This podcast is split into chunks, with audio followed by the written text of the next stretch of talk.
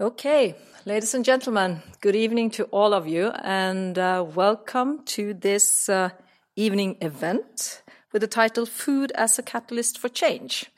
My name is Torunn Tryggestad, and I'm the Deputy Director at the Peace Research Institute of Oslo, also known as PRIO. And PRIO is a research institute that conducts research on the conditions for peaceful relations between states, groups, and people. And we seek to understand the processes that bring societies together or split them apart. So, where does food fit into this picture?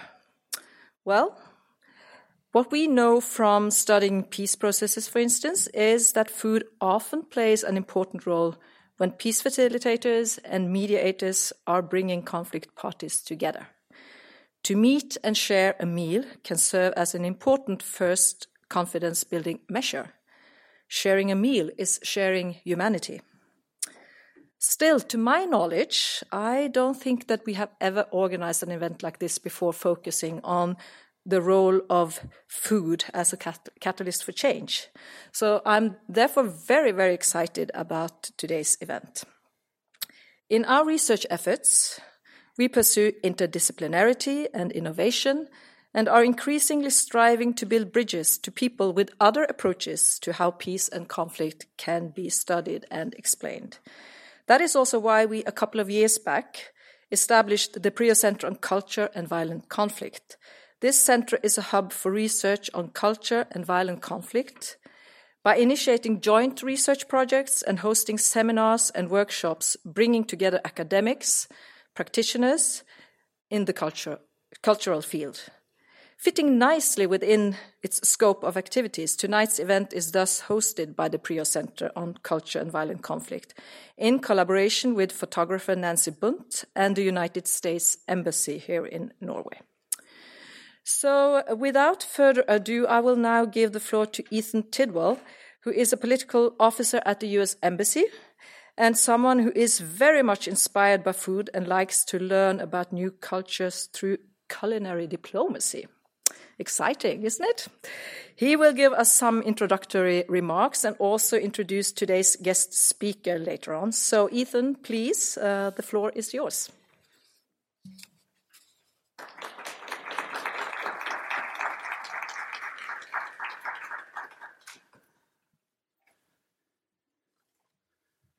Torunn, thank you so much the U.S. Embassy in Oslo um, is very pleased uh, to support this evening's uh, lecture with Sean Sherman. And um, I'm personally very pleased um, to be here and to attend Sean's uh, lecture as well. Um, as you mentioned, food is a passion of mine, um, uh, food diplomacy, um, and it's, it's, it's intrigued me for a while. So when I heard about the efforts that Sean is doing here, it, it uh, appealed to me on a professional level, but also also very much on a on a personal level. Because it in, in, uh, involves so many issues that I'm passionate about identity, food, uh, social change, and, and human rights. Um, mostly food, let's say. Uh, I'm here. Um, I'm here as a political officer with the U.S. Embassy. Um, I'm here because I work on human rights, and I cover the human rights portfolio at the U.S. Embassy. Uh, I have a specific focus as well on indigenous rights. Um, in that role, I actually had the opportunity uh, to take a trip up to Sapmi in, uh, the high north, and I traveled um, uh, to meet with many Sami community leaders there. Um, and uh, they demonstrated to me the very clear link that exists um, between food and identity, between food and culture and identity. Food culture and food habits are so closely linked uh, to individual identity and to group identity. And uh, food and culture also links directly to the land. Um, there's so many reminders of how um, food and uh, the preparation of food and the bringing of food together is tied intricately to the land. It contacts, um, uh, the, my Sami contacts told me that without reindeer herding grounds and access to the land that they need, there would not be the Sami culture that we know today and the Sami people as we know it today. It's clear the connection between food and identity, but also the connection um, between identity and human rights. And that's something that's intrigued me for a while. The United States and Norway both put human rights at the forefront of our foreign policy agendas. Uh, one of the reasons we do that is because we believe that Uh, we believe in the premise that people whose rights are respected and protected, um, peoples whose personhood is acknowledged, uh, will end up leading to greater security, uh, greater prosperity, and well being. Which rights and freedoms are we talking about here? Um, uh, the rights and freedoms that immediately come to mind are, are, the rights of expression, the freedom of expression and the freedom of assembly, uh, freedom to, uh, religious freedom, uh, also the right to self determination, um, and the right to culture and the right to practice your culture. Um, all of these are, uh, once again, intricately linked with identity. Respecting those rights leads to inclusion. And one of the concepts uh, that I look at a lot uh, as a human rights officer is the concept of inclusion in society. Um, and uh, connect that with the, with the concept of othering. Um, othering is the idea of highlighting and demonizing the differences that exist between people, especially, especially in minority populations. Um, authoritarian regimes often use othering um, when they want to consolidate their power and when they want to silence criticism by highlighting the differences between people, putting people on the outside, putting people on the fringes, and making them the other. The people outside the system, those outside the system, aren't motivated to support a system that places them there. In fact, they're motiv- motivated to actively and passively fight against that system. Uh, repression of individual and group rights pushes, uh, pushes people to the fringes of society and it pushes people underground. The absence of acceptance weakens social cohesion and alienates citizens. Uh, it inhibits progress, it brings about resentment.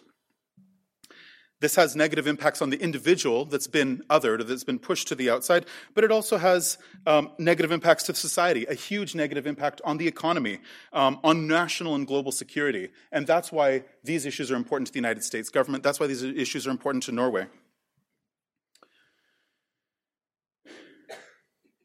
When we talk about inclusion, um, we also talk, uh, we can't ignore the concept of food. And Torunn uh, demonstrated very clearly that food has been used um, historically when it comes to bringing people together, fomenting peace, as it were. When all members of society are included and brought together and protected by society, um, we, we reap the rich rewards.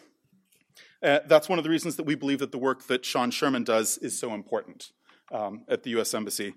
Sean emphasizes the connection between food and identity, and uh, as I look through the work that he's done, uh, the incredible body of work that he's done, I see the, um, uh, the way that he's brought uh, pride to food culture and that it, uh, the way that it promotes inclusion and representation. Sean goes even further, and he uses his platform and his talent to promote change. Uh, Sean's, Sean's work has tackled the issues of food insecurity. Um, he's addressed the, the concept of colonization of food and is working to unravel the impacts of colonized food, a colonized diet, with a focus on health uh, and nutrition. The changes that Sean is making are creating space space for inclusion, um, space for identity to be acknowledged and embraced, and space for dignity. Um, and uh, that's one of the reasons I'm so excited, um, as I know we all are, to welcome Sean here. Thank you so much, Sean Sherman.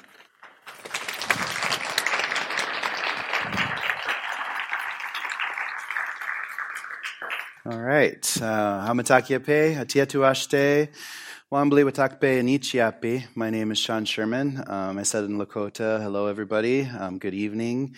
Um, my uh, Lakota name is uh, Wambli Watakpe. It translates to charging eagle.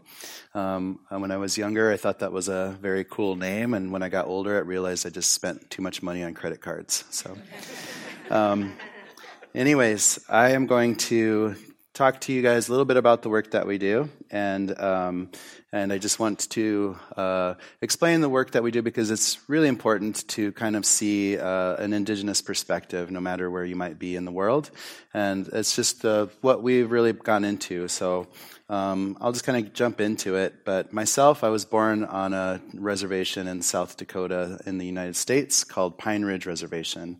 Pine Ridge Reservation is uh, roughly the size uh, of Connecticut, um, and but it's also been the poorest area in the entire United States ever since its inception in the late 1800s. Um, both my parents were born and raised on the reservation. I was also born and raised on the reservation, um, and there's just uh, you know I, I've been a chef for quite a while. Um, my mom moved us off the reservation right before I started high school in my teen years, and I started working in restaurants right away. We were poor, like a lot of people from the reservation, and um, I got a job in a kitchen at the age of 13, and I started just working really hard. And I just worked all through high school, all through college. After college, I moved to the city of Minneapolis in Minnesota in the United States, and I was continued working restaurants, and I moved my way up to a chef career at a pretty young age. So I was about 26, 27 when I got my first chef career. Um, and uh, it was good, you know, but I spent quite a few years just uh, being a chef, uh, researching. I didn't go to culinary school. I just learned by working really hard um, and just kind of grinding through the, the just the restaurant scene.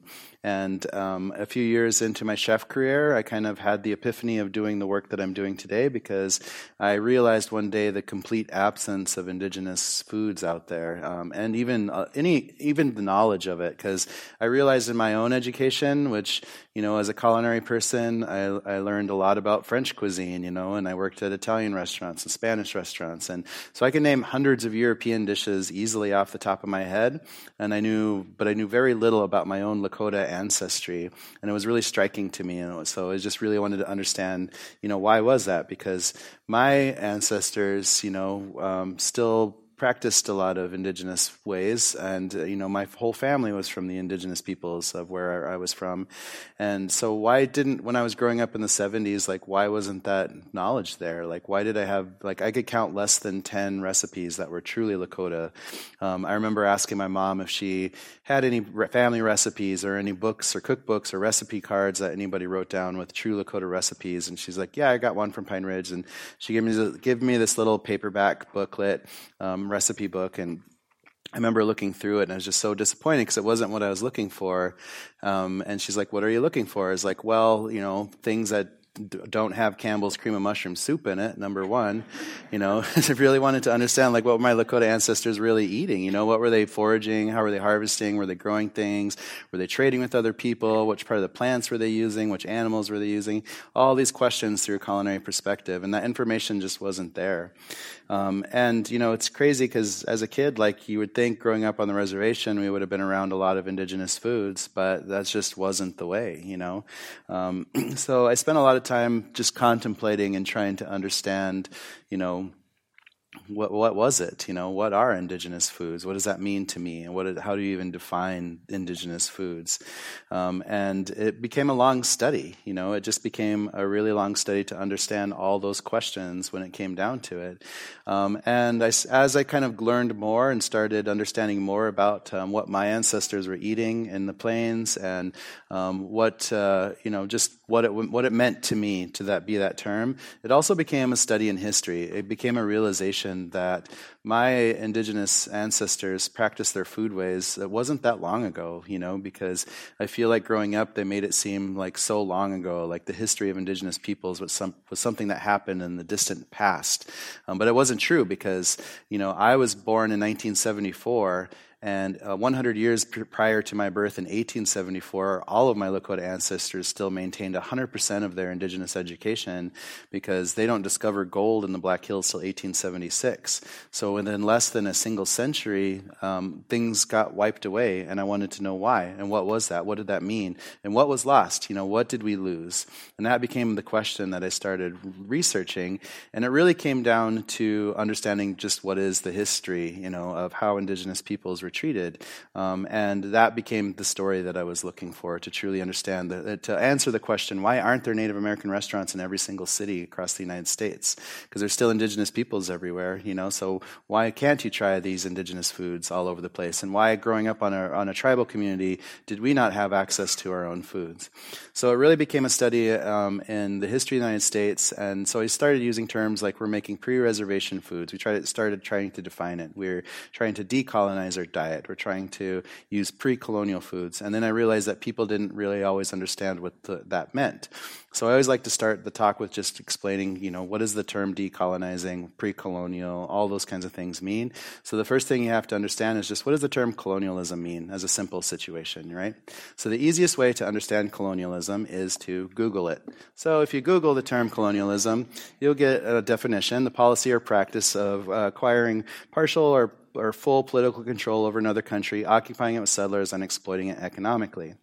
And this isn't something that's unique to um, where I came from in the Americas, but this happened all across the globe, of course, in a very short time span of human history, um, primarily, um, you know, from a lot of European powers at the time, also. So um, this map will just show you really kind of quickly time frames of the spread of colonialism and the taking over of different indigenous land spaces on a massive scale um, throughout the Americas, North and South, Africa, India, the Middle East, Australia, New Zealand, Southeast Asia, Hawaii. Like it gets really intense, and it goes all the way up until around World War II, and it starts to decline. But it's not really it's not really the declining of colonialism. It's just that colonialism shifts into imperialism and globalization. So it looks different at that point in time, but it's still active and it's still very alive.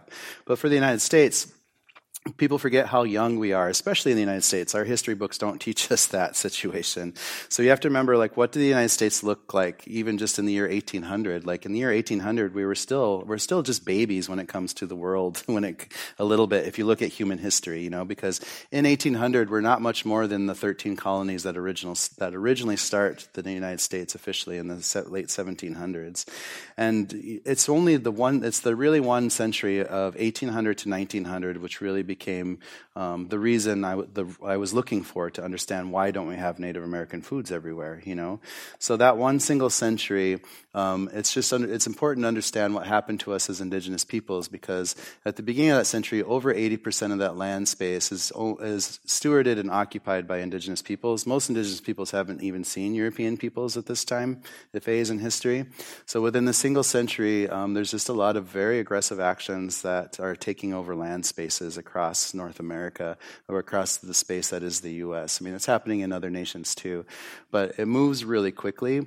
Um, some states, uh, as they're forming, um, uh, especially in the turn of the century, like California wipes out 90% of its indigenous population within a 20 year period between 1850 and 1870 because they have legalized bounty systems back then. Um, and it's just a really violent time of history for indigenous peoples and for my peoples. My peoples were still battling the United States up until the 1890s.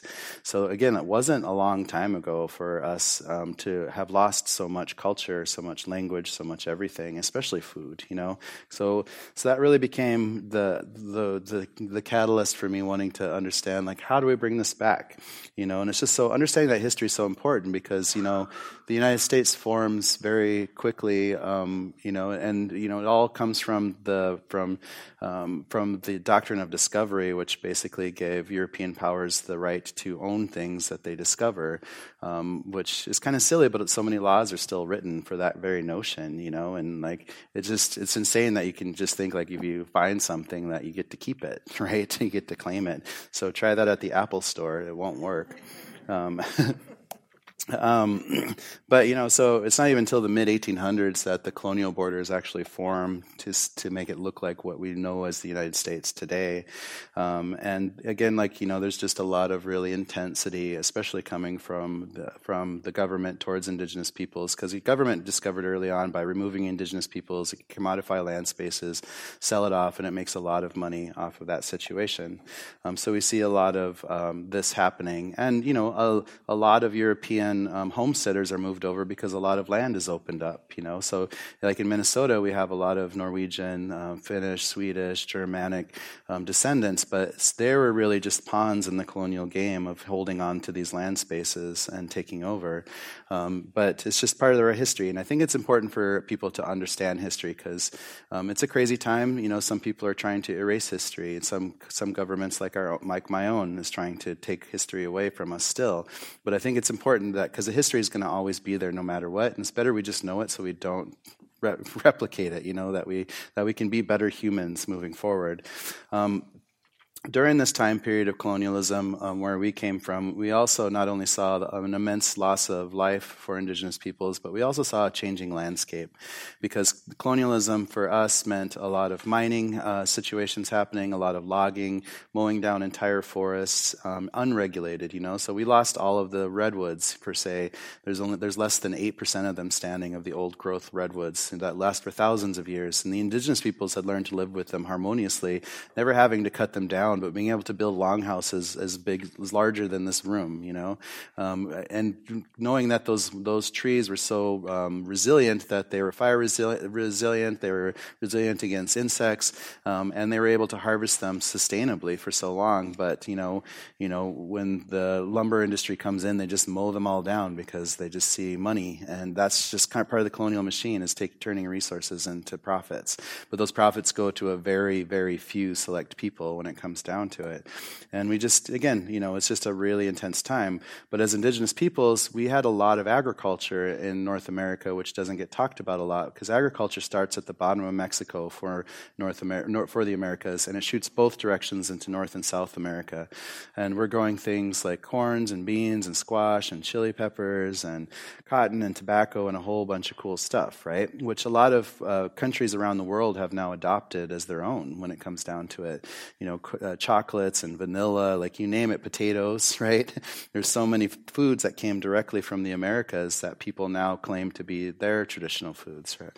Um, so, but we see a lot of destruction of our crops and seeds. Um, I became very close with seed savers and seed keepers to find out how many indigenous seeds were still out there because in the area of the United States, um, you know, the spread of corn culture goes from Mexico throughout all of Mexico, throughout the entire Caribbean, all the way up the eastern seaboard, all the way up the Mississippi and Missouri River valleys. Basically, almost half of what is nor- what is the U.S. is all agricultural, and especially the tribes in the Northeast. They had very advanced agricultural practices, townships, and they're the ones that taught the the British colonists how to grow things and how to survive in the climates that they were in, and gave them the seeds to be able to do that. Right, um, but when the United States is very young, um, and you know, one of the first things President Washington does is is order the destruction of the indigenous peoples. He calls for the complete and utter destruction of all indigenous peoples of that area of the Northeast in New York. Um, and his general, General Sullivan, accomplishes that within a single summer between May and September. But we see a lot of this violence happening towards our indigenous peoples during that century. But it sets the tone from that very first presidential order all the way through, um, especially through the 1800s. 1800s. And where I grew up and where I live now in Minnesota, my Dakota relatives tried to rise up, and they were forced to. They were eventually um, uh, defeated, and they were pushed onto um, concentration camps, and then they were later pushed into uh, further territories, which is where my mom's family comes from. Um, but these these things are all too common in American history, but unfortunately, they never make it into our history books. So very few people actually read about them, or hear about them, or even learn about them.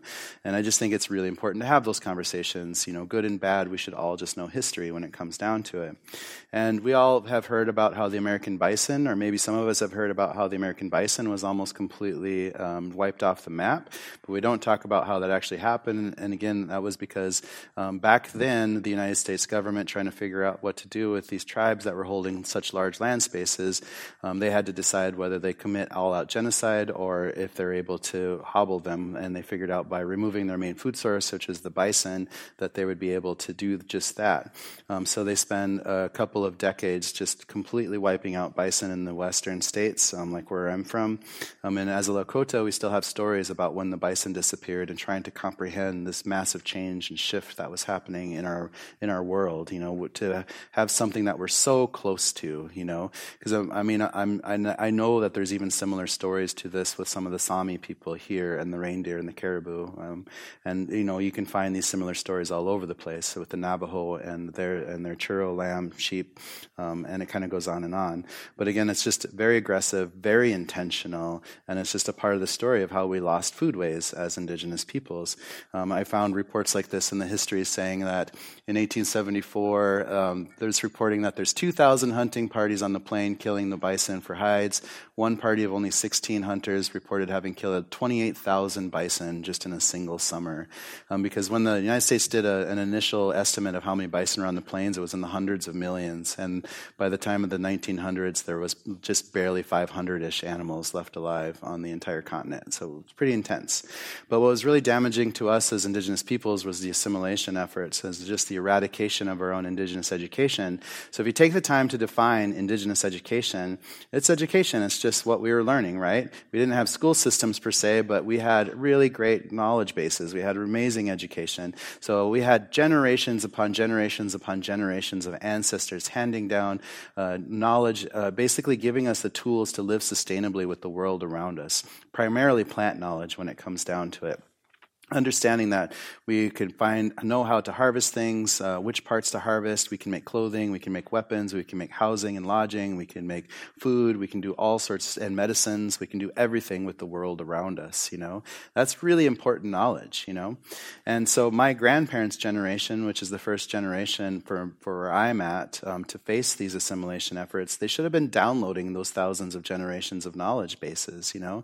But instead the assimilation efforts are intense they have to go through boarding school systems. They're forced to cut their hair. They're forced, forced to learn English. They're forced to um, learn Christianity. They're forced to just do all the things that happens um, uh, in that time period. Um, and these residential schools happen to appear all over, um, everywhere across North America, throughout the United States, and throughout Canada. And they're called residential schools in Canada, but it's the same system. And maybe some of you had seen in the news that during the pandemic time, they started searching the grounds of some of these residential schools in Canada finding hundreds of unmarked graves of young children.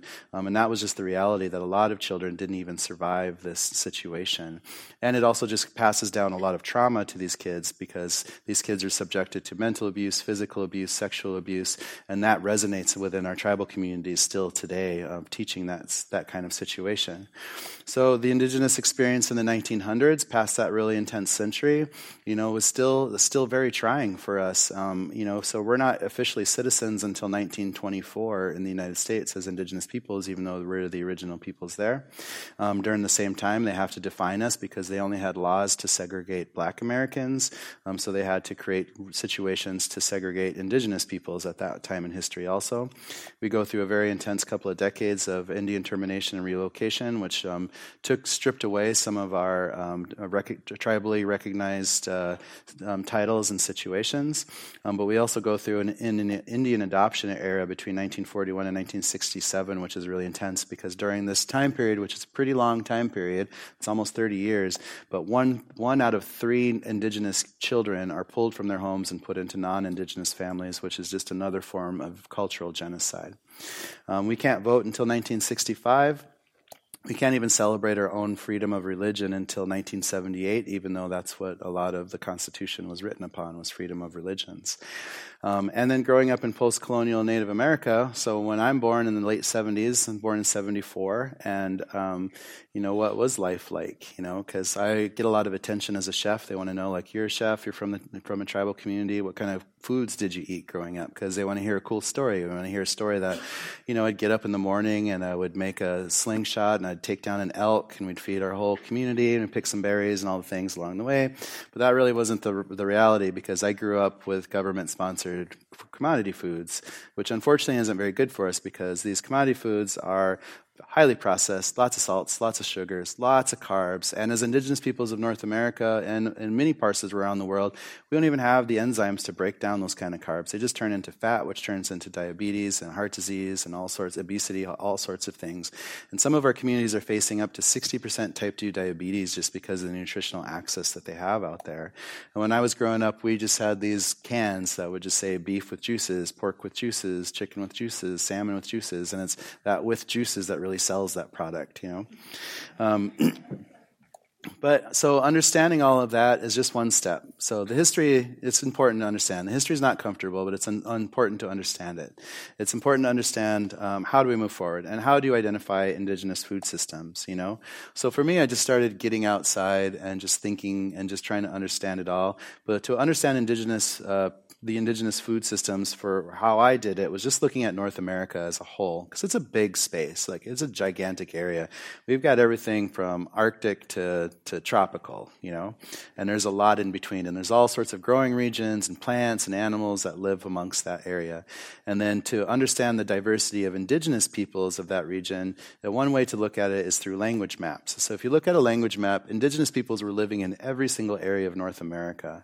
And these giant uh, color blocks are even very vague and ambiguous because within those giant color blocks, there's all sorts of dialects and other groups within there too.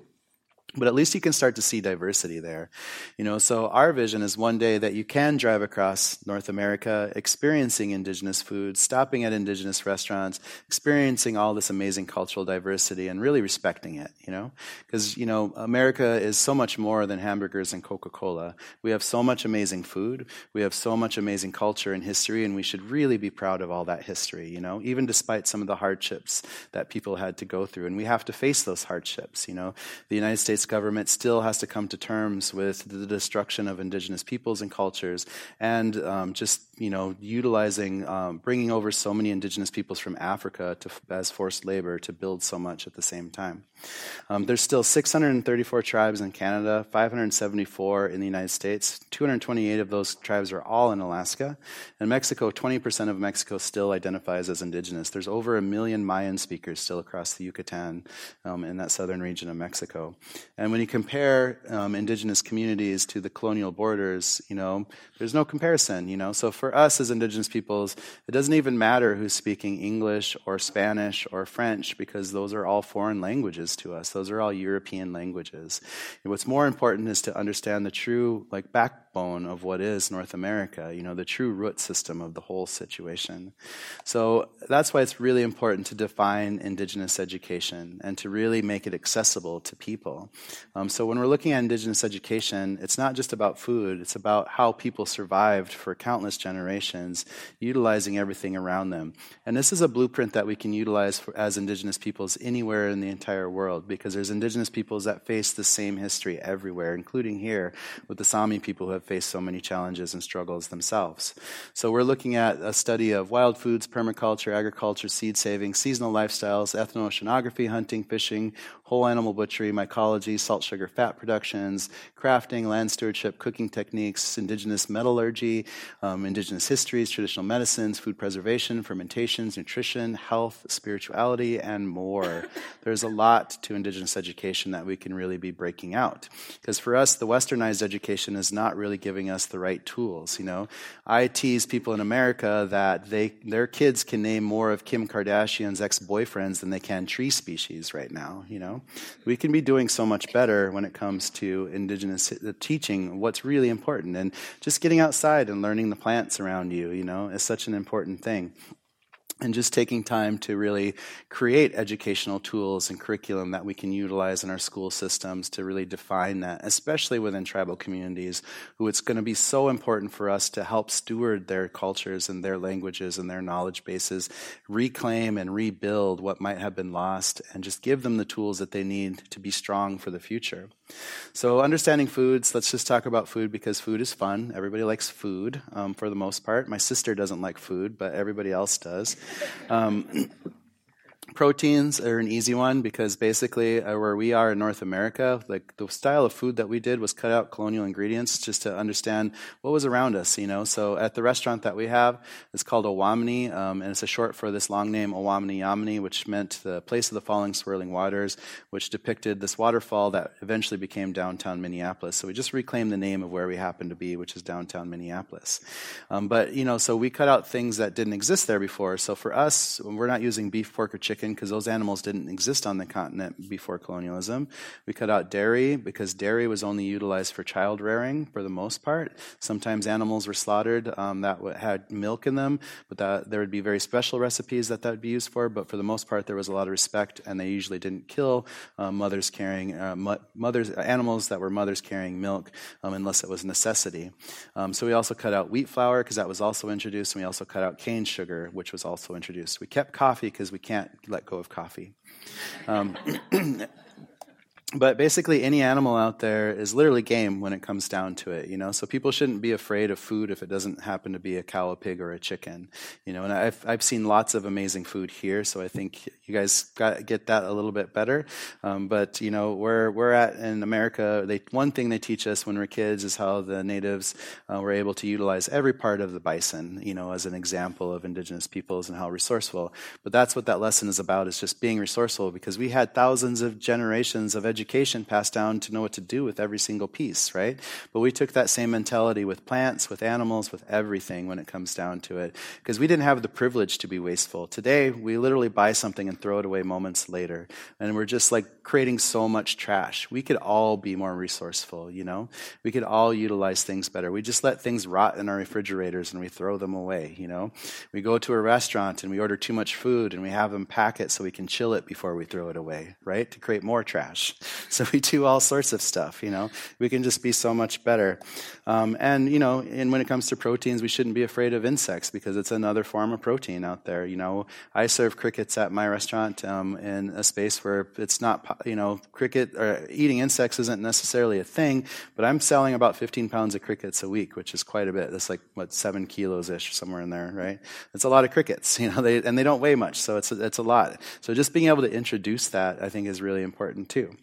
But for the, me, the biggest piece that helped me connect with my indigenous ancestry um, and education was really the plant knowledge, because that's where it's at, you know, because it's just taking a look at the world differently. And if you take the time to just like stop calling everything a weed and getting to really know the name of the plant, what you can do with it, and finding that connection with the plant, you know, there's so much amazing food and flavor and everything. There's medicines and crafting, all of it, right? The plants have so much to offer us, um, and it's just important to to see that when we're out and about because we have so much wasted land space that we could be utilizing as as food production and wild food production at that because you know and it's not about just like crawling around the woods looking for foods. We can cultivate foods you know. We can create permacultural landscapes utilizing plants that are naturalized to that region and are from that region not trying to introduce other plants but letting things grow the way they want to grow and creating troves of food you know. Um, and just understanding how humans were living for so long before the industrial complex of food happened you know what kind of carbohydrates were people utilizing. We had things like this prairie turnip that grew wild all around us and that was one of the pieces that we were able to maintain in our culture. Or they had camas root in the pacific north, northwest in california. Or in minnesota we have wild rice which you guys get to try tonight because nancy has saved some wild rice from minnesota and should, they made it and you guys are going to be able to taste it tonight so it's going to be fun and it's true wild rice, so it's not like um, this stuff just grows out of the lakes, and people still use canoes, and they just gather it in their canoes and take it back and parch it over a fire, and then winnow it to get all the shell off of it, and it's just this beautiful product. It's really grass seed, so it's not. So it's really high in protein. It's really good for you, and it's just really unique because it only grows in a small area in the entire world, which is just around the Great Lakes around in the United States. Um, which was where we happened to be. And so many um, of those wild, ri- wild rice production lakes um, were destroyed because people started buying up land spaces, building um, big vacation homes, and mowing down wild rice beds so they can have room for their jet skis and their canoes and whatever they're doing, you know. And so we can just do a little bit better um, when it comes to that. And that's why you see so many things in the news with indigenous people standing, standing up to fight for environmental situations because that's a part of our food, that's a part of our histories and you know it's it's more about like like we we've seen a lot of fights against big oil and pipelines coming through these really delicate ecosystems right? And it's not a matter of if those pipelines leak but when they leak and how much damage will they leave behind? And will our grandchildren have even access to these foods that we have today um, with the little amount you know? In the united states it's tough because um, privately owned land space is a direct echo of colonialism. It's still 98% white european owned when it comes down to the land space is privately owned in the United States. Um, but the knowledge of plants are amazing, and people who lived on the coastal regions, there's even more plants out there for them that they pass down this knowledge because people have been utilizing this knowledge for so long, and we can still we can still hold on to this knowledge, you know. Or if you're in desert regions where all the plants look like they want to hurt you or maim you, it's important to know that indigenous peoples knew very well this situation, and it's almost silly to use the term food desert because people from the desert saw nothing but food around them because every they just knew how to look at the world differently, you know? You see food everywhere. So that's just really important. And when it comes to American agriculture, um, I think it's something that people should talk about more because, again, like so many staples of the world's food came from this amazing situation that was going on in the Americas. Um, because we, we live in a world today where we think this, that we're at the pinnacle of, of modern agriculture, but this is really damaging. We know what this monocultural system is doing, and the, the companies that are pushing a lot of you know seeds and chemicals onto people, and what these chemicals are doing to the soil, you know, and these chemicals are getting into not only the soil and the foods that they're growing, but they're also getting into the water, which is getting into our towns, which is getting into our neighborhoods, getting into our houses, and getting into our bodies, and it's dangerous.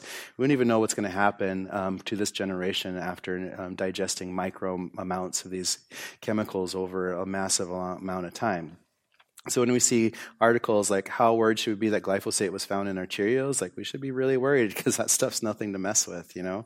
Um, so that's why we should really be supporting a lot of really clean agriculture. And for the Americas, they literally had so much amazing agriculture. You know, if, if anyone's ever been down in the Yucatan in Mexico, like the Mayan civilization was massive, and they stretched out from like South America all the way up into southeastern what is the United States today, and everywhere in between. And they spread so much corn culture across the board, you know, and it was really insane. And you know, when the Spanish first show up to what is today Mexico City and Tenochtitlan, you know, they had these floating garden systems, and they're growing the same things as the Mayans, like all these varietals of corns and beans and squash and chili peppers and sunflowers and cotton and tobacco and all this amazing, amazing stuff, right? And you can trace corn culture as it moves up into North America. Like this is a Zuni farm in in the southwest in what is like New Mexico, northern New Mexico area, and they figured out how to farm in the desert, you know, and figure out how how to get water to those and do that for thousands of years. So, and there's just so many cool varietals of seeds that have come out of the, of the indigenous peoples of the Americas, but we're in danger of losing those seeds because, again, like those big seed companies are trying to buy them all up because they want to control that food, right? So it's really important that we do whatever we can to steward these seeds to make sure that they main, they re, they stay in the hands of indigenous peoples who really have the strongest connection to them, who knows the stories, who knows their true names when it comes down to it, because each one of these seeds comes from very particular groups of people, very particular land spaces with very particular stories and histories behind them. And so many religions are even based upon these seeds. You know, there's such deep connections. So we, as this generation, really have to understand how important that is um, and how important it is just to save this biodiversity and do whatever we can to protect it and preserve it and to just maintain it for future generations because it's disappearing rather quickly. Um, and we, somebody has to stand up for it. So it has to be us, you know. We have to do, do whatever we can because there's just a lot of amazing diversity out there left um, with this, and we should we should be happy with that. You know, it's really amazing foods. So for me it was more of like how do we how do we um, like figure this out? Like how do we pay respect to our ancestors? How do we pay respect to all these people who lived before us? Understand the struggles that they went that they went through you know? How can we be the answer to our ancestors prayers as indigenous peoples? So part of it was just doing it, it was just getting outdoors starting to understand the food starting to see food everywhere starting to make our own pantries you know? We don't have to go to the grocery store to buy spices. We can just make food taste like where we happen to be just by taking the time to connect with the plants and the animals and everything to preserve them, you know, and making food taste like where we are. You know, it's that simple to just like start to start to learn and start to see. It's all around us. And as chefs, you know, we can entice people because people love food. You know, food is a language, and we chose to use food as this language to entice people to see something bigger and deeper, to start to respect, to stop homogenizing, but to embrace the diversities that are out there, and to see that this story is not unique to North America, it's everywhere across the globe. And we all have to work together as a global community when it comes down to it to make these changes, um, to live a healthier future, to be better humans for the future generations. Because food is fun, you know, food tells stories. Food makes us feel good, you know, and having clean food that's not over processed, it's so good for us. And for us, uh, we just wanted to get this food back into the hands of, especially of our indigenous elders, because so many of our indigenous communities don't have access to these foods. You know, some of the the elders remember their grandparents cooking these foods, um, but the younger generations don't see it because they're getting their foods from gas stations and from the commodity food program in the United States. And we can do so much better. And it's really insane that, you know, my restaurant in Owamni happens to be one of the only ones like it in the entire, probably world almost, you know. We need to see more of this style of just having restaurants with intention, serving healthy, amazing foods that's culturally and seasonally relevant of where we might be standing. So I also started a nonprofit to be able to help to do this work on a larger scale. Um, so the nonprofit is called NATIFS. It's an acronym for North American Traditional Indigenous Food Systems. And I have two pillars of focus, which is creating access to indigenous education and creating access to indigenous foods, which is two things that our colonizers had used against us, removing us from our foods and removing us from our own education, um, which I think is going to be the most powerful. So through this, we created a, a kitchen space called Indigenous Food Lab where we're able to process a lot of food. We've done a lot of food relief. We were born right during the George Floyd murder that happened in Minneapolis, just a few blocks from us, which destroyed all the buildings around our kitchen. And we started just getting food out there. But our real goal was to create a space where we can work with tribal communities, help them to relearn to, and give them recipes and menus that they can do this work in their own communities and give them access to these foods so they can, we can help distribute these foods to them if they need to. Um, because the benefits of an indigenous diet anywhere on the world world is going to be healthy fats, healthy, diverse proteins, low carbs, low salts, immense plant diversity, um, organic agriculture, um, celebrating culturally and regionally diversities, and regional and seasonal based food systems. Because we want to get to a point where we can have indigenous food sovereignty at some point, which is we need these steps to reach that, which is healthy food access, um, cultural food producers, regional food systems, local control of food systems, meaning non governmental, and access to indigenous education and environmental protections. Those are steps that we need to actually have true food security um, for our communities. So we just want to help see more in, um, indigenous community gardens start up. And we live in a very cold space too, just like you guys, where we get a few months of really awesome growing season and then we have like 18 months of winter, right? and then um, but it's just going to be important. Like we and i in the united states it's tell people all the time that lawns are stupid. Like we should just be creating food everywhere. We should just be putting plants everywhere you know? But we also need to be able to create a support system so we can teach people how to do this food in their own communities you know? To give them their own situations. Like we're working with my tribe um, right now helping them to redevelop one of their school kitchens because all of their equipment was dated. It was all from the 60s you know? It was about as old as me which i'm not that old but you know, there's better stuff out there. So I just want to teach, we want to be able to teach them, to give them the right tools and resources to be able to do it themselves. Because if you can control your food, you can control your future. And that's why those large companies want to control your food, because they want to control you when it comes down to it.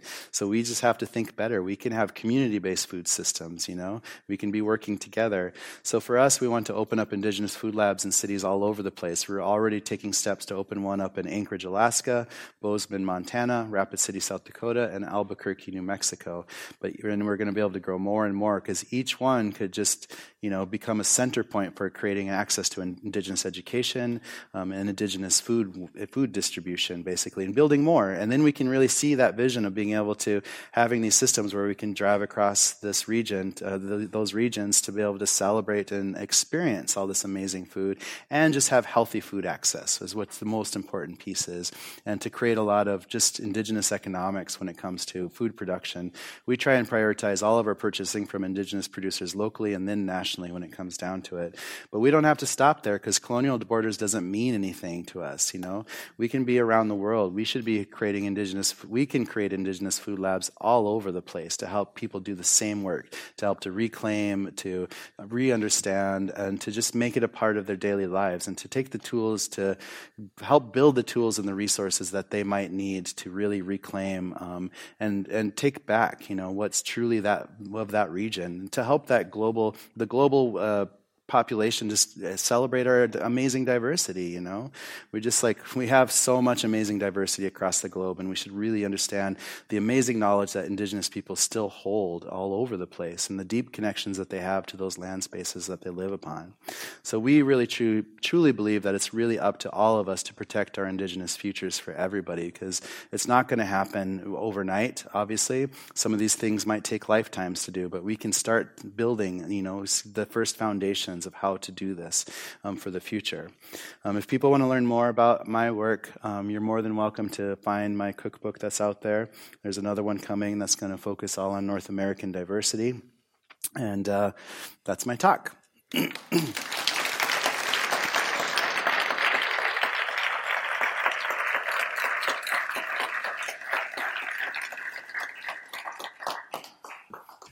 Thanks so much, uh, Sean. And um, I just want to say, and you're actually welcome to sit here so that people can see you and also relate to uh, to you. Um, and I'm looking at my colleague to make sure that my microphone is uh, is working well enough. Um, thanks so much for a very inspiring story, but also a story that's of course deeply disturbing, uh, based on an incredible amount of knowledge. I'm very uh, impressed how you use your position and the kind of as a cook and what you've uh, you've um, built up to educate us on history. I think it's incredibly important. You say that we did not have the privilege to be wasteful. I think also today we don't have the privilege to be wasteful, even if we think we do. Um, and I think also, I mean, this event is about food as a catalyst for change. Uh, your talk really shows the urgency of that. So, uh, thank you so much for uh, for the talk. Um, my name is Cindy Horst. I'm a research professor at the Peace Research Institute Oslo. I'm also the director of the Center on Culture and Violent Conflict. Uh, and at the center, we are interested in understanding the importance of language, memory, history, philosophy, creative expression, cultural production, and now definitely also food to understand the dynamics of violent conflict and peaceful coexistence. Um, before, I'm sure many of you have so many questions to uh, to Sean, but before that, I have the honor to host a conversation between Sean and Diala Brisly. So, Diala, if you could come up as well. Diala is an animator, painter, illustrator, and muralist, and she started her artistic career. That's her. she. She started her artistic career in Syria and then continuing in exile in Turkey, Lebanon, and now in France.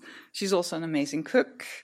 Um, so I thought before we start a conversation, uh, I'm very curious to hear, Diala, uh, you explaining why you're a good conversation partner for Sean. What, uh, so introducing yourself and also saying something about how you relate to this uh, this topic. And then with that, I'll sit down next to you so that I don't uh, but go ahead.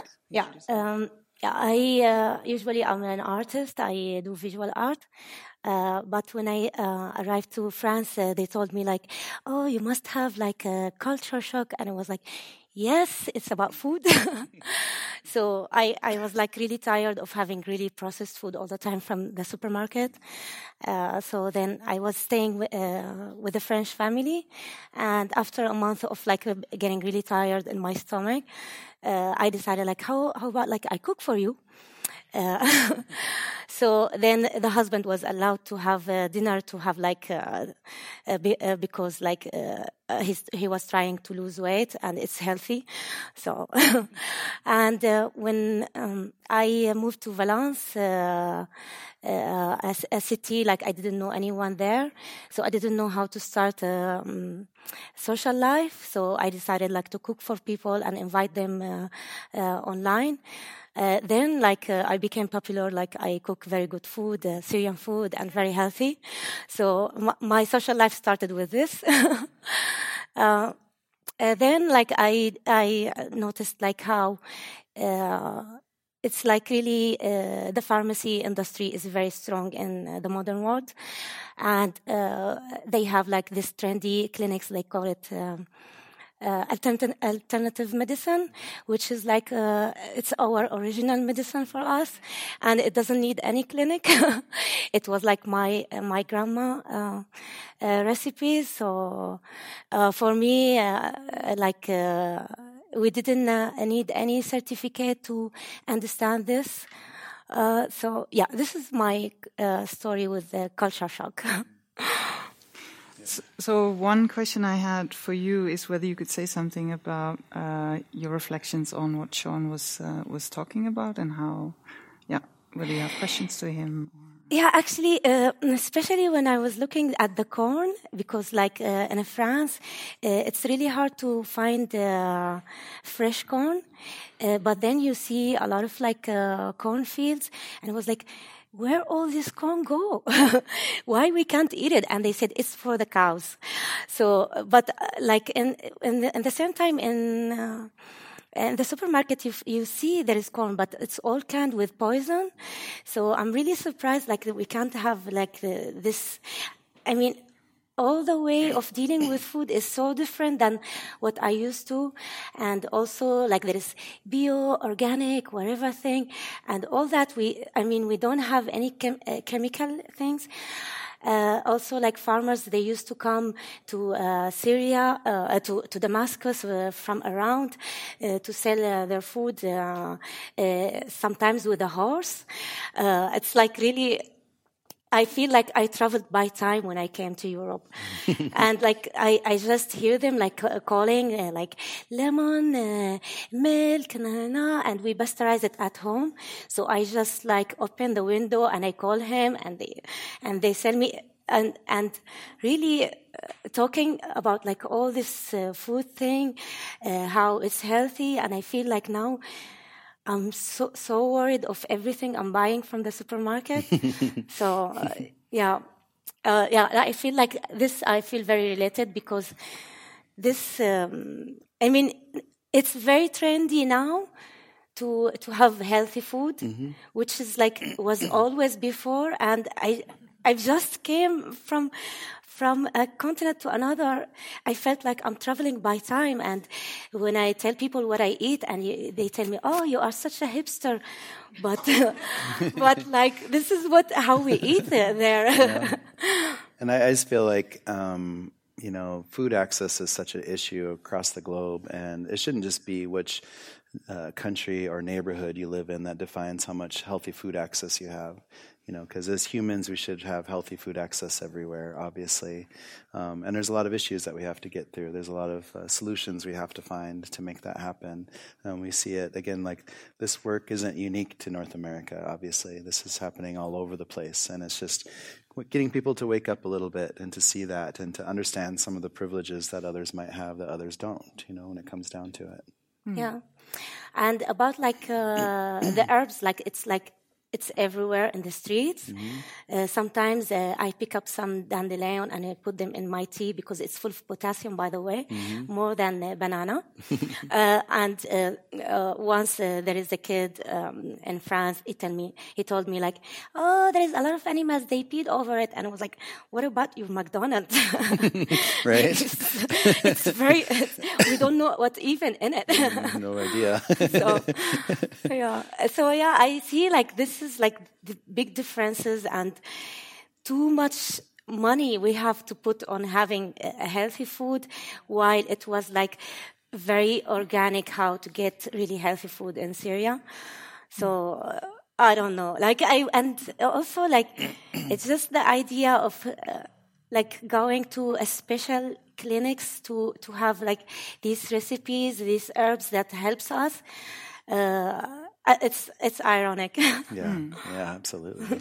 Could I ask you also, because of course we uh, we're talking about food as a catalyst for change, um, the history you talked about and everything that this is situated in.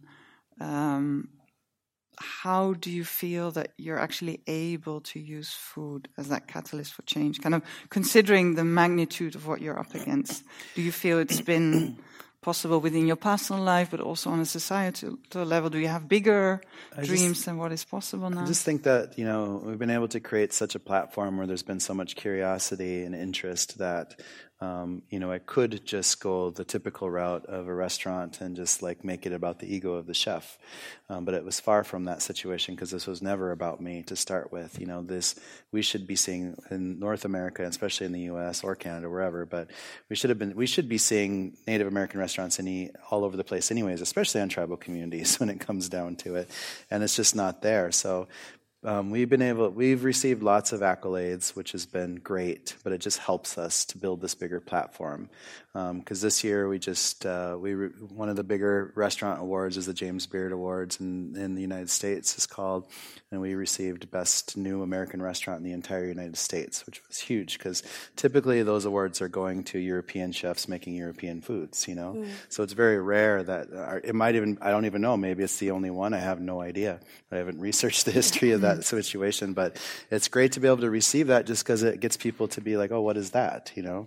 Um, and we're very intentional because, again, like we're intentional about not only the foods we don't have on the menu by removing colonial ingredients, by creating a conversation around that, but also where we're purchasing our foods from and why we're putting certain foods on the menus, you know? Mm. And I think it's important to be able to, if you're doing anything in the food world, to do it with intention. And we're not calling ourselves a health food restaurant, but we are because we're gluten free, dairy free, sugar free, soy free, pork free, you name it. It's like what every diet fad is trying to get to nowadays. But it just happens to be the indigenous foods of where we are.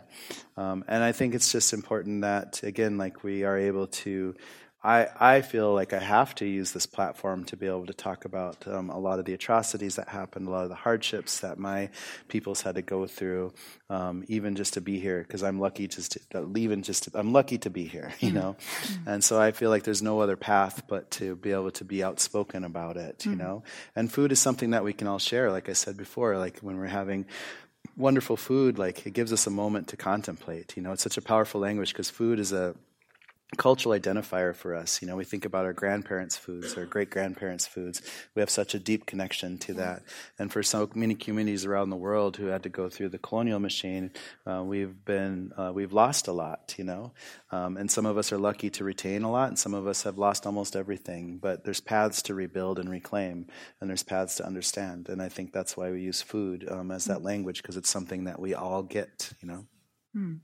Yeah, like uh, as I said, like when I moved to uh, the city and I wanted, because like I have this stigma like refugees, so I wanted to show how our culture is really rich, and it was like by by cooking uh, yeah, our food, food. and they were. And th- I remember when they first came, I didn't know people back then, and they were like, "Wow, it's full of colors." And uh, for us in our culture, uh, as much as there is colors in in the dish, as much as we have benefits. Uh, so um, uh, yeah, for me, it was like the reflection of uh, uh, this di- diversity that we have and how we like we have also like something to offer. Uh, I, I am in a host uh, society, but I thought like I will use uh, our hospitality to communicate with that's other people. That's amazing. Yeah. Mm. that's great. Yeah. And that's also how you are using food as a catalyst for change, or are there other ways in which you're thinking about that? Yeah, actually. Um, I, I didn't do something like in public uh, or like a, uh, a, restaurant like you are doing. Mm-hmm. Uh, I'm still like thinking of food now, uh, like uh, how I can uh, make a book. I told you about the book I want to do as a storytelling, but at least like in the society around me, I wanted to show like how we think of food and because like every time I'm invited to some people, they they bring things like frozen things and they put them together and in, in a pot. And so I wanted to show like how we came from like a culture we really uh, look at food in a different way. And uh, we also have something to offer even though like we came as refugees in in uh, this country. So mm. thank you. Um, Sean, you are, there are two things that you either talked about or they were on your slides that I just wanted you to elaborate on, and then I want to give everyone the chance to ask questions. So uh, get ready for uh, for that.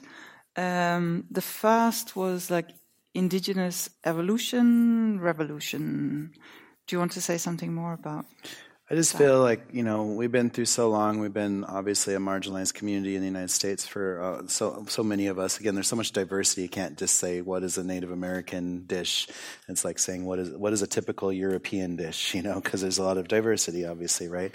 So uh, because we've gone through all this, um, we're just starting. You know, like when I started my company um, in 2014, um, there was not even barely a notion of this, you know. And today there's like a literal movement happening. There's all sorts of indigenous chefs coming out. There's indigenous restaurants starting to open, and we're doing everything we can to help be a support system to help build that as much as we can, also, mm-hmm. and to just be a role model of what's possible when it comes down to it. And it took a lot of effort because, um, again, like I grew up in a very poor area. I didn't have a rich uncle or a trust fund to be able to help me open up a restaurant. I had to struggle hard and work really hard to get to that point, you know. And um, I feel really lucky that we've been able to get so far within a short period of time from 2014 to now um, to be able to do this work. So I feel like this is part of an evolution and it's part of a revolution at the same time. It's changing something, you know, mm. it's moving forward. And we're not trying to cook like the past. We're not trying to make food like it's 1491. You know, we're trying to understand the knowledge of our ancestors and apply it today because we can evolve as humans as we always have. And as indigenous peoples, it's okay for us to evolve. We don't have to stay exactly the same. We don't have to be a picture perfect situation, mm. you know? And as Native Americans, we were never what we were portrayed as. We were never that Thanksgiving native in a little cartoon, you know. We were we're so much more. There's so much more diversity. There's so much more amazing stories and so much of, of everything, you know. We get to define who we are, you know. So that's why I feel like it's a little bit of both of that, evolution and revolution. Mm.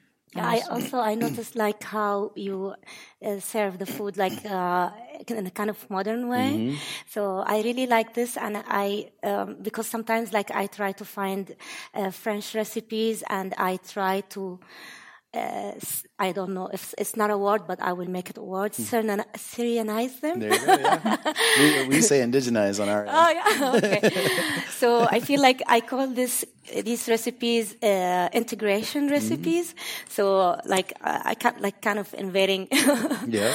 So yeah, like because uh, usually uh, in France is mostly uh, there's a lot of cheese for sure, butter and uh, creme fraiche. Mm-hmm. So I use the Fre- French cheese, and I add to them like some our um, uh, Syrian recipes and a lot of olive oil. so they tell me, okay, cheese with olive oil. We never had this before, but I think yeah, it's about like evolution. It's a way like to find something in the middle as well. Yeah, absolutely. Mm-hmm and connecting history and yeah. future in a way. So the final uh, question I had was you said if you can control your food, you can control your future. And I think that needs a little bit more explanation. Could you? I just think that we have the ability to really think about our food systems. And I think our food systems are very broken on a global scale. You know, um, you ha- we have to have money to have food is what we're taught. And that's not the truth. You know, we can grow food in our backyards. We can grow food uh, in a community area. You know, and we can, we don't need money to process that. We can use community to help grow food and process food and collect food. We can utilize permacultural landscape by putting food plants everywhere and harvesting them and having trained kitchens to know how to dehydrate them, preserve them, do all the things, you know, and creating food pantries. Because like one city could just like take a park and just put all food plants in there, you know, and within a few years, all that food's going to start fruiting. And then you have people harvest that food, bringing it into a kitchen, process it. Just think about how much pantry item that that community could build off of just a couple, you know, just a little bit of land space um, to be able to address food needs that are everywhere. You know, there's people should have food. You know, there's people out there with no food trying hard just to stay alive every day. You know, so we just need to think about that change. You know, and for again, like where I in an area where I grew up, where we still face a lot of intense food challenges, where there's still up to 80% unemployment in the community I grew up with. You know, and Pine Ridge being the size of the state of Connecticut, which is a pretty big area, to have one grocery store um, with very little access to any kind of fresh food. You know that a lot of change has to happen.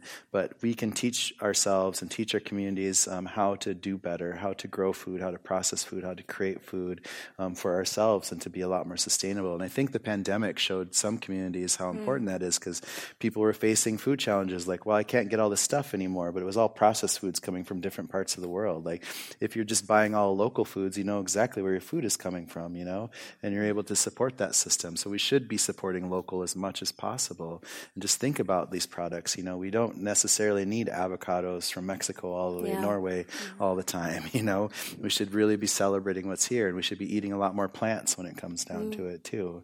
You know, so I went on a plant-based diet um, last year just because I'm getting older and my cholesterol was getting really high. So I just switched to plant-based, and within six months, like I dropped a lot of weight and my cholesterol plummeted, and it was good. You know, and I felt good. You know, mm. and sometimes it's hard to find just a plant. Like, can I just have a vegetable? please. That's yeah. not doused in butter and cream. That's Yeah. just, but um, I don't know. I think that we, we should think about how, how we can do better with our food systems. We shouldn't just be um, leaning into the industrialist food, food system and the capitalization and globalization of foods. We should really be focused on making sure our own community has enough food for itself first, and then we can start to trade with other communities as much as we can. But we can create systems to be better at it.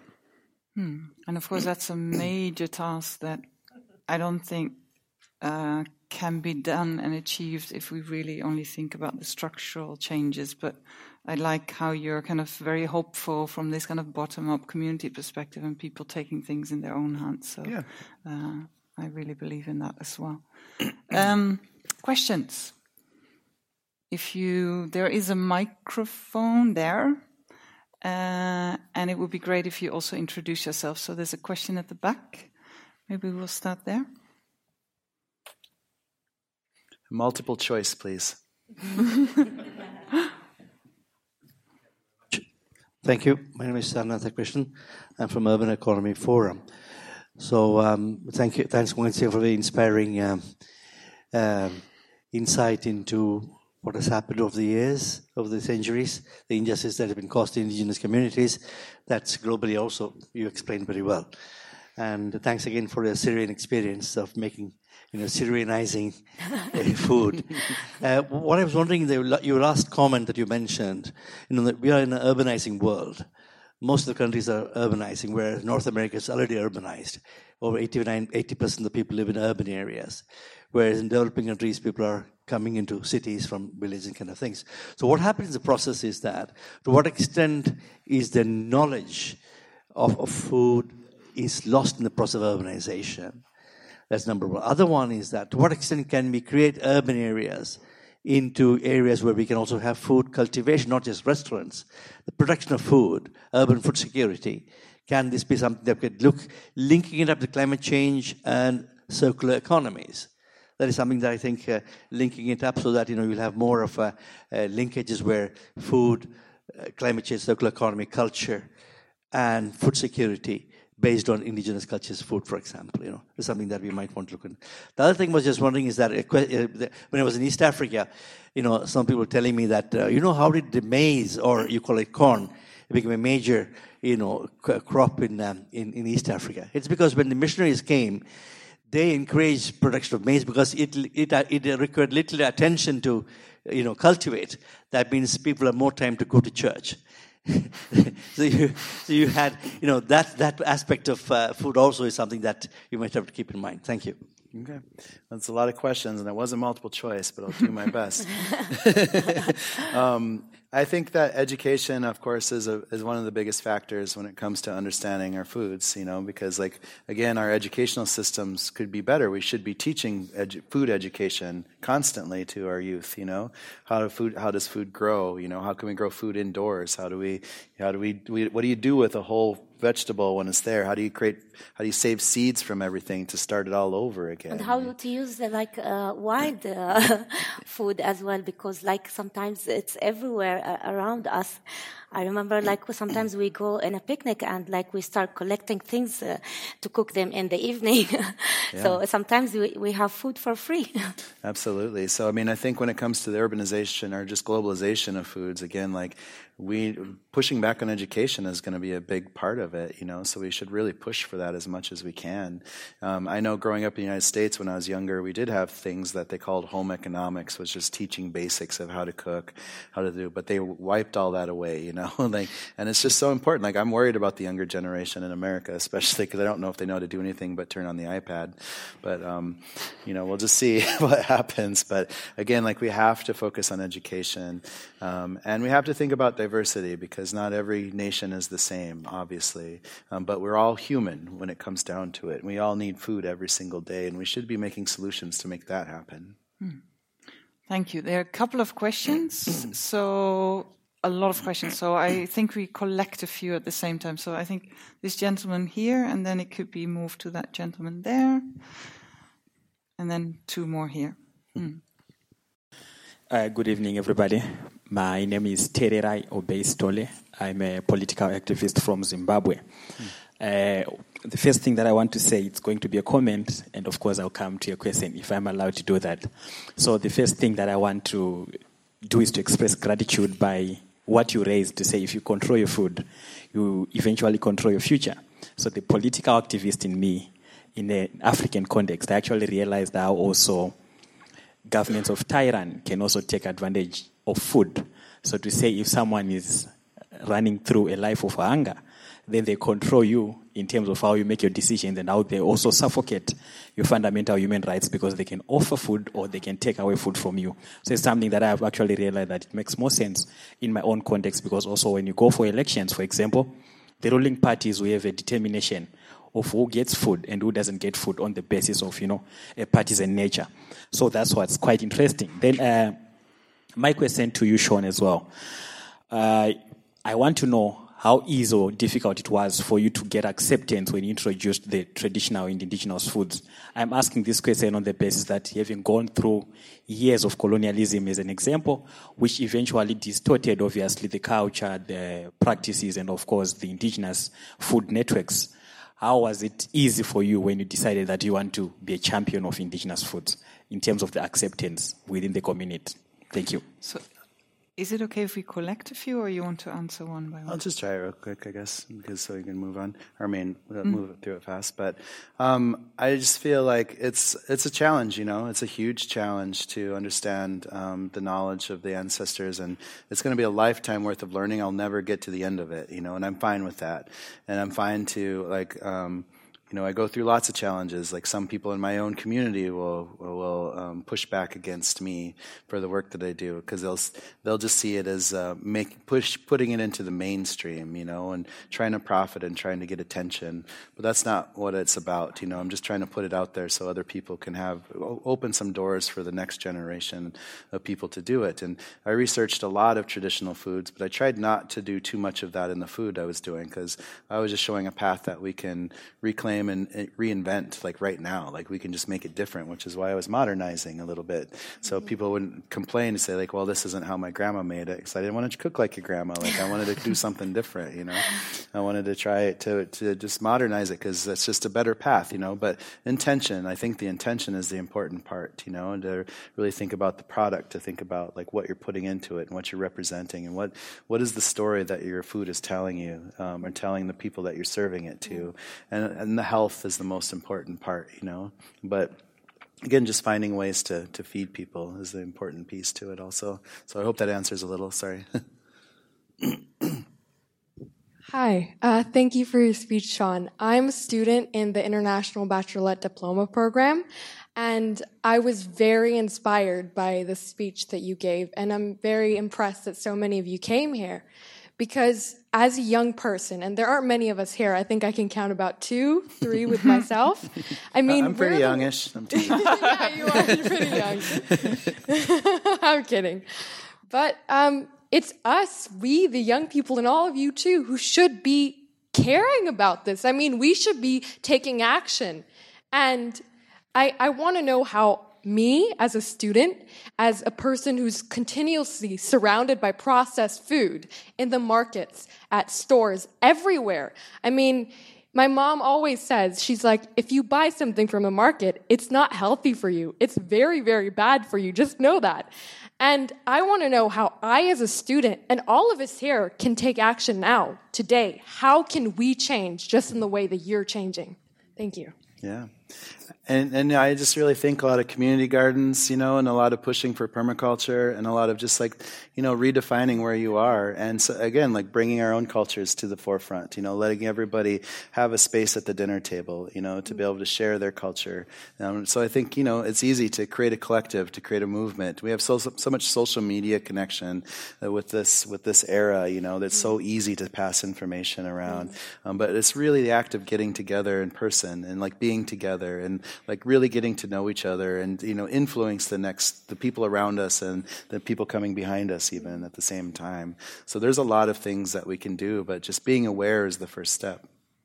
Uh, i always say like uh, activism starts from the kitchen So yeah, like um, it, you always can find a way, like uh, to uh, even like if it's like w- sometimes we feel like we need diversity, but we can uh, can try with simple recipes uh, in the beginning. Just have fun. You know, there's no rules really, but you know, we just have to have intention. Uh, hi, my name is uh, Matthias, and I'm a, I'm a researcher at the Institute of Social Research, and I used to be here at PU before. Um, thank you so much for an incredibly uh, educational presentation. I just wanted to um, ask quickly, Sean, touching back on the pamphlet that your mom gave you with uh, Campbell's mushroom soup, uh, among other things. You clearly rediscovered and uncovered a lot of recipes and food knowledge from the past, moving from there. And I wondered if you could share some of the anecdotes about the people from the past or the community members from the history of uh, the Lakota uh, community uh, tribe that had kept and retained the knowledge that you're sharing now. Thank you. Yeah, I mean, some of the traditional recipes that we retained, um, we had a lot of bison. Uh, we had the prairie turnip, which was that braid of, uh, of tubers that you saw in the picture. Um, and, you know, we had very simple things, very simple soups. Um, they made these, uh, they would, because they use every part of the animal, the stomach, um, there was these recipes where they take the whole stomach bag and make like a, like a, like a bowl almost out of it. But they would fill it with all these ingredients with different kinds of tubers and meats and herbs and things like that. And then they would take really like super hot rocks and then drop them in there and it would just boil it right right into that. And that that was one of their methods of cooking.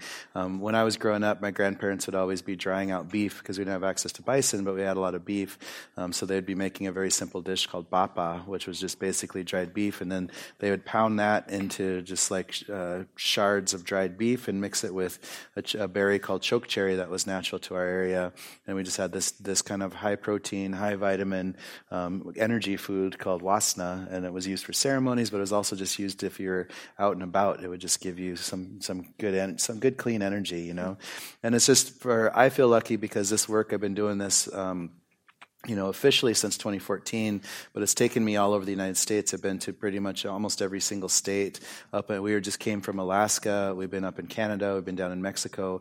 There's indigenous peoples all over North America, and there's so much amazing food stories that have retained. You know, um, and there's just it's so much. You know, and which is why I've been working on this next cookbook, which is showcasing that diversity of Mexico through Alaska, because there's just so much to you barely comprehend. It's going to be hard to squeeze it into a book, but at least it'll be a starting point. You know, and so I hopefully people in North America can start to see that, and hopefully we can do these kinds of books all over the place, you know, to really celebrate and preserve and to just showcase the importance of global indigenous knowledge when it comes to it. Thank you. There was a question there. So uh, this may have been the juiciest and most delicious pre talk I've been to, at least. Definitely not dry. So thank you very much. I really appreciate uh, the movement that you have started. Uh, so there goes the eagle quality to see bigger than just uh, the restaurant. Um, I was wondering if you could share with us any sort of uh, stories, mythology, or rituals with regards to gratitude for the food or for the hunt with the buffalo, and, or um, rituals uh, for the corn. If there's any personal story or uh, mythology you would like to share with us right now. Thank sure. You. Um, obviously, because of the diversity, there's a lot of tribes out there, and there's so much corn culture, but there's so much respect that went into it. Um, and there's there's a book out there called Buffalo Bird Woman's Garden, and Buffalo Bird Woman is the name of the woman. She's a Hidatsa woman, um, which is a tribe in what is today North Dakota, and it chronicles her perception of growing up an indigenous farmer um, in the Great Plains in the United States area. Um, and it's really unique because it's a, an indigenous perspective of agriculture, and she's growing the same things that Mayans were growing, you know, centuries before her. So corns and beans and squash and sunflowers. They didn't have chilies because it was too far north. People in the north don't like spice for some reason. I don't know why, but but um, um, it's a really cool book, but it's also unique because it's coming from an indigenous perspective, you know. And growing up Lakota, there's all sorts of ceremonies that are still alive. We've been able to retain a lot of our ceremonies and a lot of our mythology. Um, and, you know, the bison hunt was huge. Uh, a lot of respect went into it because they would do a lot of ceremony before the hunt. And then during the hunt, there was a lot of praying. And they would always, like, single out. There would be one animal that would stand, stand and, and basically give themselves up. And they would harvest that one, you know. Um, so there was just all these little things, and there would be a big celebration, of course, when it comes back. And there's just so many different ceremonies of corn because of the, all the various cultures from the northeast to the southwest to deep in Mexico and beyond, you know. And there's just so much of that, you know. It's just so amazing, like what has been retained, and it's also so disheartening to understand that so much of has it been lost at the same time, you know. Which is why it's important for us to to preserve what's left and to and to keep that, you know, and to celebrate that.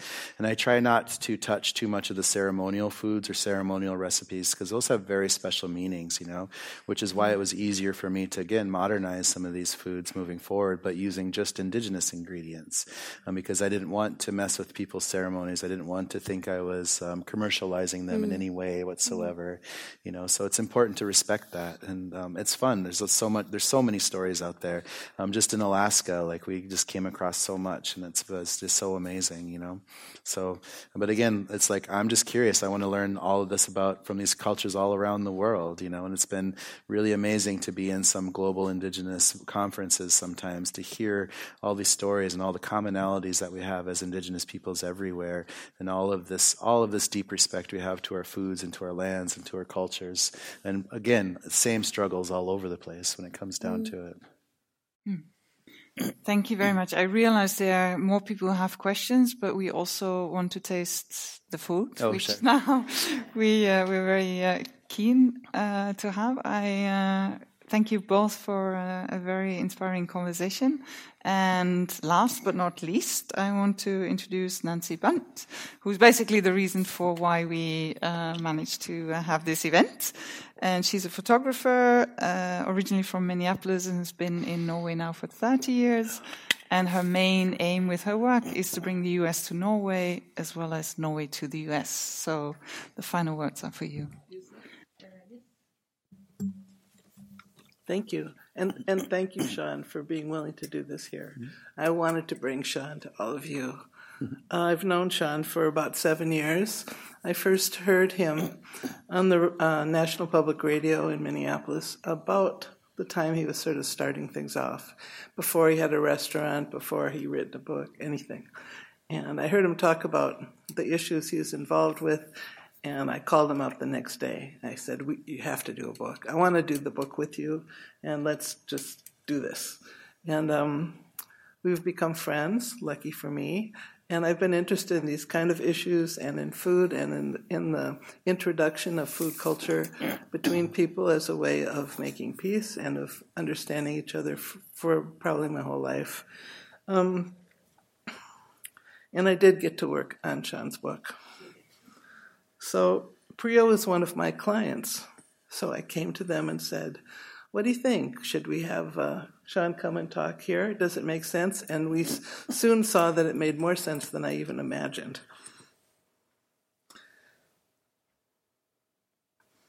Once or twice a year, I'm back in Minneapolis, and I've been able to photograph Sean in this journey over and over and over. The food, or I bring him into the forest and say, "What if? What have you found here? What's this? What's that?" and and make more pictures of him. I really believe in this uh, movement. I believe in the whole thing of using food as a way for people to connect. And Sean's doing it in a wonderful way. And actually, it made sense to start in Minnesota, where people are, I think, a little open to understanding Native culture because.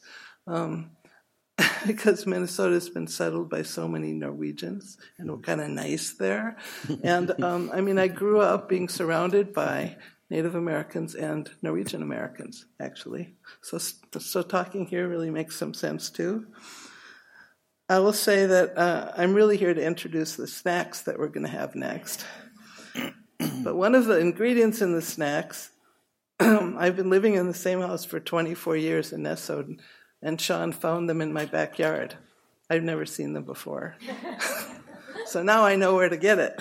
They're not crickets. No, not crickets. it's the it's the sorrel. What's sorrel in Norwegian? Someone tell me.